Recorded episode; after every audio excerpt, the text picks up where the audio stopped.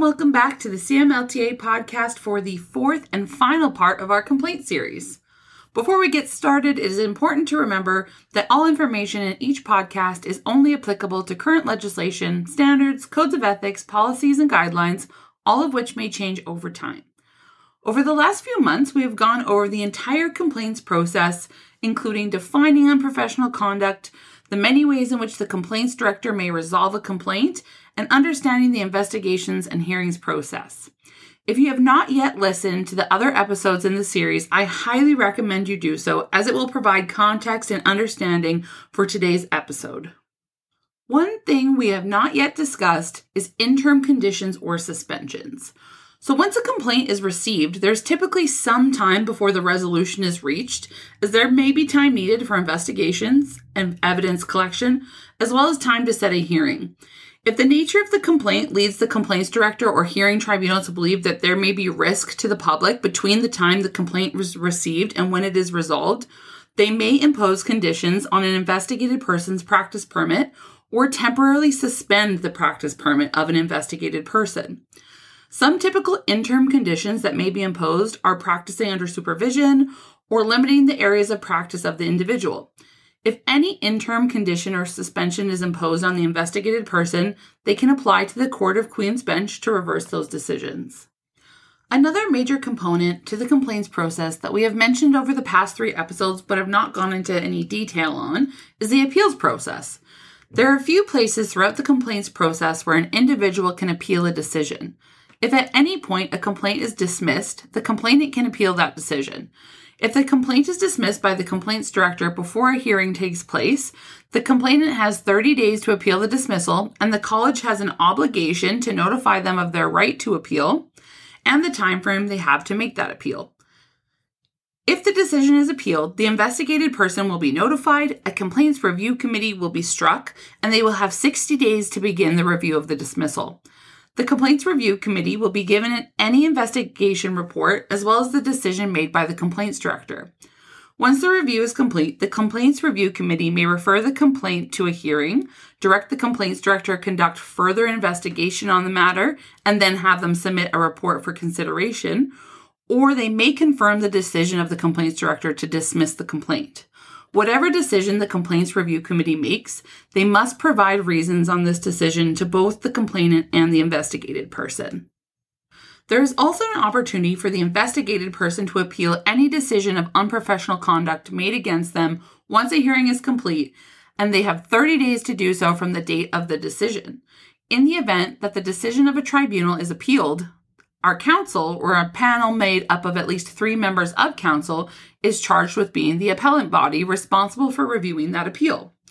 The council or panel of council members are given the decision made by the tribunal as well as the record of hearing, which contains all of the evidence that was presented during the hearing. If conditions have been placed on an individual's practice permit or their permit has been suspended or canceled, an appeal must take place within 45 days after they have submitted a notice of appeal to the hearings director. In all other instances, the appeal must take place within 90 days of the submission of a notice to appeal. This timeline can be extended, but only with the consent of the investigated person. Once the appeal hearing is complete, the council or panel of council has 90 days to make a decision on the appeal. They can make any finding that, in their opinion, should have been made by the hearing tribunal. They can confirm, change, or reverse any finding made by the hearing tribunal. They can refer the matter back to the hearing tribunal to review additional evidence, or they can refer the matter back to the hearings director for a rehearing with a completely different hearing tribunal. There is also an additional and final level of appeal after an appeal to council. The investigated person or the complaints director on behalf of the college can appeal to the Court of Appeal within 30 days of the date the investigated person received the decision of the initial appeal from council. The court reviews the record of the hearing containing all the evidence that was presented and the decision that was made. The Court of Appeal, much like all other levels of appeal, can make any finding that in its opinion should have been made. They can confirm, change, or reverse any finding previously made by the council or refer the matter back to the council in accordance with any direction given by the court. As well, if the investigated person is the appellant and their appeal is at least partially successful, the court can award that any costs incurred from the appeal by the investigated person be repaid by the college. So now that we've discussed the different levels of appeal throughout the complaints process, we have one more final topic to finish up our series on complaints.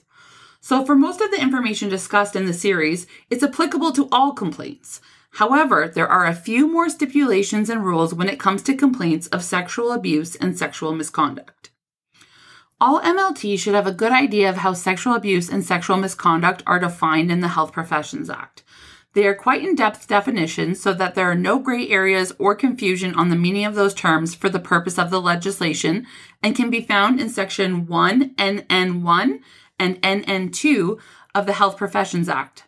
Very generally speaking, the sexual abuse definition covers all unprofessional conduct of a sexual nature that includes touching, and the sexual misconduct definition covers all unprofessional conduct of a sexual nature that does not include touching, such as comments or remarks. The first difference when it comes to complaints of sexual abuse or sexual misconduct of patients is that the options the complaints director has to resolve the complaints are completely limited. All complaints of sexual abuse or sexual misconduct of a patient must either go to investigation, a hearing, or be dismissed. Any type of informal resolution or alternative complaints resolution is not allowed for these types of complaints. The second difference when handling complaints where the unprofessional conduct allegations are regarding sexual abuse and sexual misconduct is the hearing tribunal makeup. With these types of complaints, the hearings director must make every reasonable effort to ensure that at least one member of the tribunal has the same gender identity as the patient.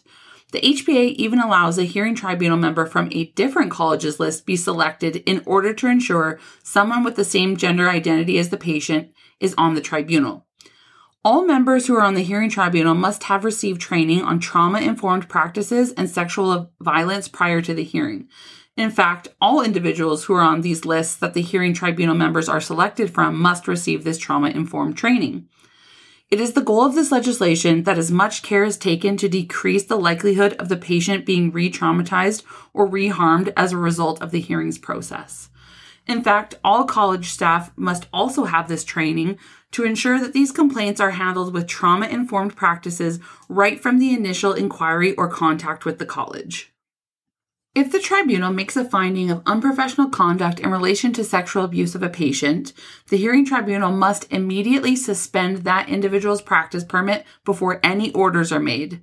The hearing tribunal must also give the patient the opportunity to provide a statement about the impact of this conduct before an order is made in all findings of sexual abuse and sexual misconduct of a patient.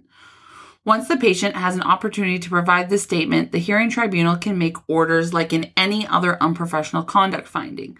However, some of the orders they must make are mandatory in these particular cases. If a tribunal makes a finding of unprofessional conduct based on sexual abuse of a patient, one of their orders must be to cancel the investigated person's practice permit and registration. The government of Alberta has instituted a no tolerance policy for this type of conduct, and so all individuals who sexually abuse patients have their license revoked. If a tribunal makes a finding of unprofessional conduct based on sexual misconduct, one of their orders must be to, to suspend the investigated person's practice permit.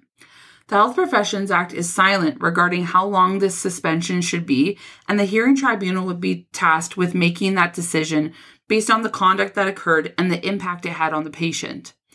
As well, the tribunal must not use gender based conditions as an order in cases of sexual misconduct.